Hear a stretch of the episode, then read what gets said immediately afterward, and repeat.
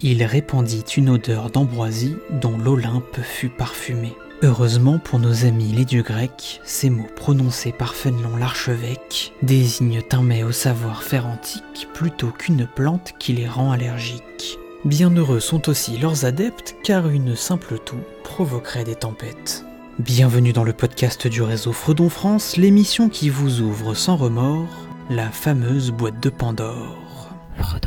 Une salade qui pousse, je trouve ça merveilleux. ça. Fredonnons la nature.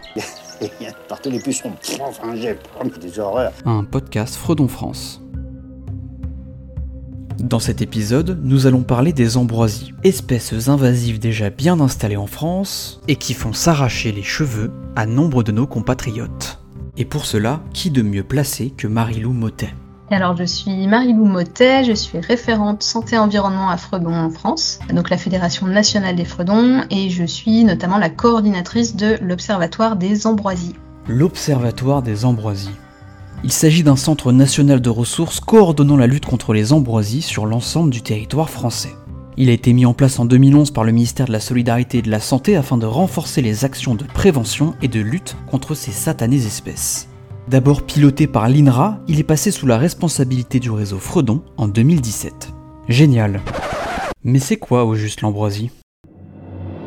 Quand on parle d'ambroisie, en fait, on devrait parler des ambroisies, parce que euh, donc, ce sont des plantes qui, sont d'un genre euh, spécifique, du genre Ambrosia, de la famille des astéracées. Les astéracées, euh, on a plusieurs euh, plantes qu'on connaît bien, comme le tournesol, les pâquerettes, etc.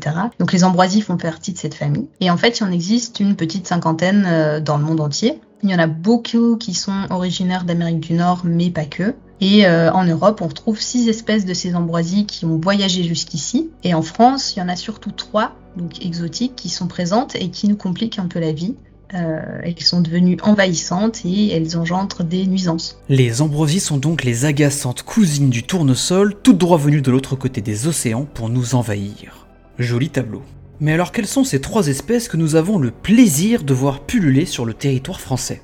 La plus commune, celle dont on parle tout le temps, c'est l'ambroisie à feuilles d'armoise. Donc quand on parle de l'ambroisie avec un grand A, c'est généralement l'ambroisie à feuilles d'armoise. Les deux autres qui sont présentes euh, en France, c'est l'ambroisie trifide et l'autre l'ambroisie à épilis.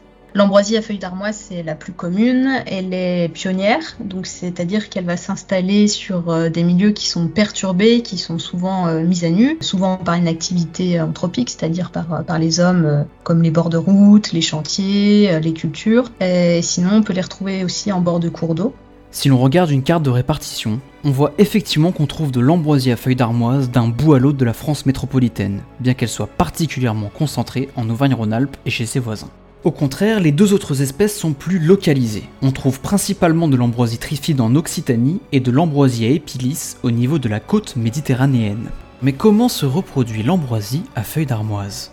C'est une plante annuelle, c'est-à-dire qu'elle va mourir à la fin de l'année et se reproduire en déversant un- une grande quantité de graines dans le sol qui vont repousser les années suivantes. Donc l'ambroisie à feuilles d'armoise et l'ambroisie trifide sont les deux des plantes annuelles, donc c'est-à-dire que leur cycle de vie va faire qu'elles vont produire beaucoup de graines et qui vont euh, re- repousser les années d'après. L'ambroisie à épilis, elle, elle est vivace, donc elle va plutôt se reproduire principalement par euh, des drageons ou des, racines qui vont euh, s'étendre euh, horizontalement dans le sol et donner de nouveaux individus. Ok, donc parmi les trois espèces d'ambroisie présentes sur le territoire, deux sont annuelles et la dernière est vivace. La quantité impressionnante de graines que produit l'ambroisie à feuilles d'armoise et sa capacité à pousser dans des sols abîmés expliquent en partie le caractère extrêmement envahissant de l'espèce. Sauf que ce n'est pas juste une mauvaise herbe. Elle est la cause de nombreuses problématiques allant bien au-delà de sa grande capacité d'invasion. Il y a plusieurs enjeux qui sont liés à ces plantes. Euh, un premier enjeu, c'est l'enjeu sanitaire. Donc, il y a une, étude récente de l'ANSES qui a estimé en fait qu'en France, il y avait entre euh, 1,7 et 5% de la population française qui serait allergique à, à au pollen d'ambroisie. Euh, donc ça représente quand même entre 1 et 3,5 millions de personnes en France. Et donc ce pollen très allergisant va engendrer des, des symptômes chez ces personnes sensibles euh, tels que euh, des conjonctivites, euh, des rhinites, euh, parfois de l'urticaire et de l'eczéma, ça peut aggraver des crises d'asthme, etc. Donc quelque chose de très pénible. Et euh, bah, évidemment ça entraîne des, des coûts assez importants au niveau sanitaire. Par exemple, le, coût de prise en charge de cette maladie est évalué au minimum à 59 millions d'euros. Du fait de cette problématique sanitaire, ces trois ambroisies là dont on parlait avant euh, sont classées dans le code de la santé publique en tant qu'espèces nuisibles à la santé humaine. À la fin de l'été, l'ambroisie à feuilles d'armoise produit ainsi une grande quantité de pollen très allergisant pour les personnes sensibles. C'est sûr qu'avec 59 millions de dépenses de santé minimum, ça fait cher la mauvaise herbe. Sauf que ce n'est pas tout. En effet, en plus de vous faire tousser, couler du nez et autres joyeusetés, l'ambroisie représente un enjeu majeur l'agriculture. Effectivement, ces espèces sont des adventices de culture qui sont très pénibles à, gérer et on va les retrouver sur les cultures de printemps, donc le tournesol, le soja, le maïs, etc. Où euh, leur présence, euh, quand elles sont là en grande quantité, ça peut entraîner bah, des pertes de rendement, des coûts de gestion supplémentaires, donc des charges de désherbage et de travail du sol. Euh, c'est une gestion sur le long terme puisque les graines d'ambroisie peuvent rester plusieurs années vivantes dans le sol et puis, et puis germer de façon échelonnée.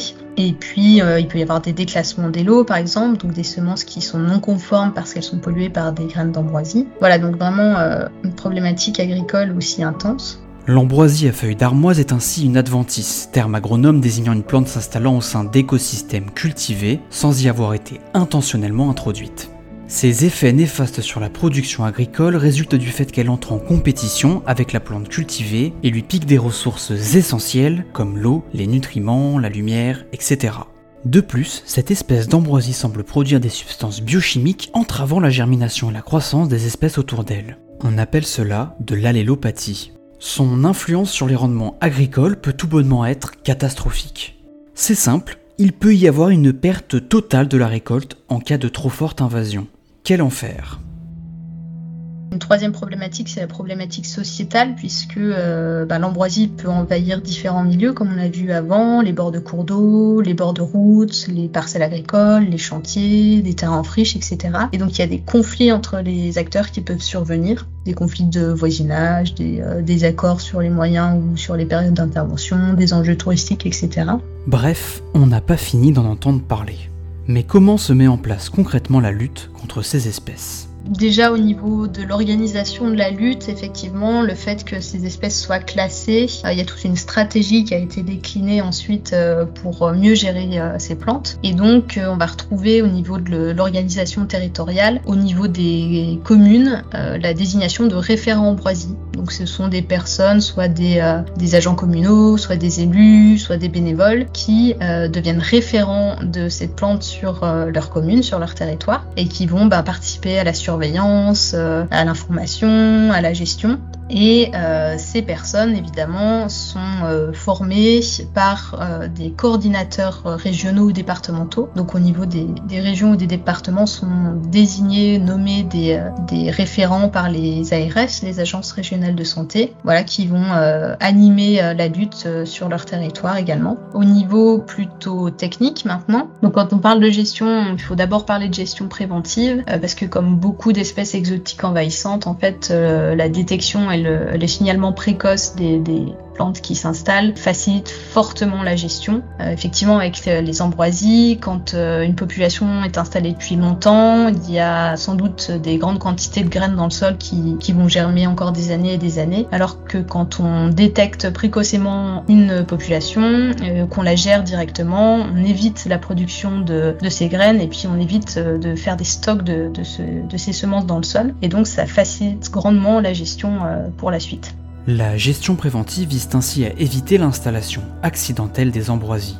Cela passe par un contrôle des lots de matériaux, de terres, de semences à destination des agriculteurs et des professionnels intervenant sur des chantiers en extérieur, par un nettoyage efficace des engins agricoles et de travaux, mais aussi pour les particuliers à la vérification des graines pour oiseaux qui sont bien souvent contaminées par des graines d'ambroisie. Et puis, une fois qu'elles sont installées, il y a plusieurs euh, techniques de gestion qui existent. On va, va pas rentrer dans le détail pour chacune, mais on, peut les énumérer. Il y a le désherbage mécanique, surtout utilisé en milieu agricole, euh, bon, le binage, le déchômage, le broyage, etc. Donc avec des gros engins ou bien euh, de la tonte tout simplement dans les jardins. Il y a le désherbage chimique qui, est utilisé surtout en milieu agricole aussi. Il est, euh, interdit sur beaucoup de milieux, donc euh, à utiliser en, en dernier recours généralement. L'arrachage manuel qui est la méthode qui fonctionne le mieux parce qu'elle permet une destruction complète de la plante. C'est très ciblé, ça va pas, ça va pas impacter les autres plantes aux alentours. Euh, par contre, quand on a des immenses étendues euh, envahies, bien sûr, ça va être euh, très compliqué de le mettre en place. Mais sur des zones peu envahies, avec des individus isolés peu nombreux, c'est la meilleure méthode en tout cas. On peut parler aussi de, pâturage. Effectivement, il y a les, les ovins, les caprins, les bovins qui peuvent être utilisés pour, euh, pour consommer les ambroisies. Euh, donc il est préférable généralement de les faire brouter euh, avant que les ambroisies soient en fleurs, c'est là qu'elles sont le meilleur pour eux. Pour résumer, il y a quatre méthodes de gestion. L'arrachage manuel, le désherbage mécanique, le pâturage et en dernier recours le désherbage chimique. Mais peut-on agir à notre échelle? En tant que particulier, déjà, euh, la première chose, c'est de savoir reconnaître l'ambroisie, donc euh, de, s'informer sur euh, à quoi ça ressemble et puis qu'est-ce qu'on peut faire ensuite. Et ce qu'il est possible de faire, donc tout simplement muni de gants, c'est d'arracher les plantes avant leur floraison, puisque bien sûr le pollen est allergisant et si le pollen est présent, il est préférable alors soit de porter un masque, soit de ne pas toucher aux, ambroisies. Et si bah, les plantes se trouvent en propriété privée ou s'il y en a trop, ou, euh, si vous pouvez pas gérer vous-même la chose, euh, vous pouvez signaler euh, la présence d'ambroisie sur une application ou un site internet qui s'appelle signalement-ambroisie.fr et le signalement va être envoyé à un référent communal. Évidemment, si la problématique vous intéresse, vous pouvez vous-même devenir référent ambroisie en vous rapprochant de votre mairie. Bon, ça fait beaucoup d'infos, on va résumer tout ça. Alors installez-vous confortablement, j'ai pris des petites notes. L'espèce d'ambroisie la plus répandue en France est l'ambroisie à feuilles d'armoise. C'est une plante annuelle, extrêmement envahissante, qui va pousser sur des sols abîmés, mais aussi sur les terres cultivées.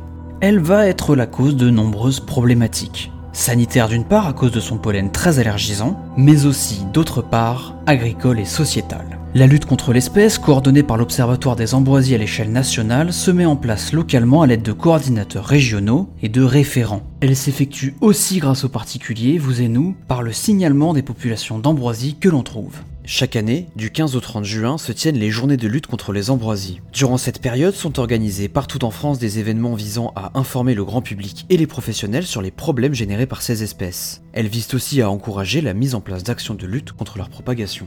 Un grand merci à Marie-Lou Motet pour le temps qu'elle m'a accordé, à l'équipe de Frodon France et au comité technique de l'Observatoire pour leurs éclairantes relectures. Pour plus d'informations sur l'ambroisie, n'hésitez pas à visiter le site internet de l'Observatoire ambroisie-risque.info.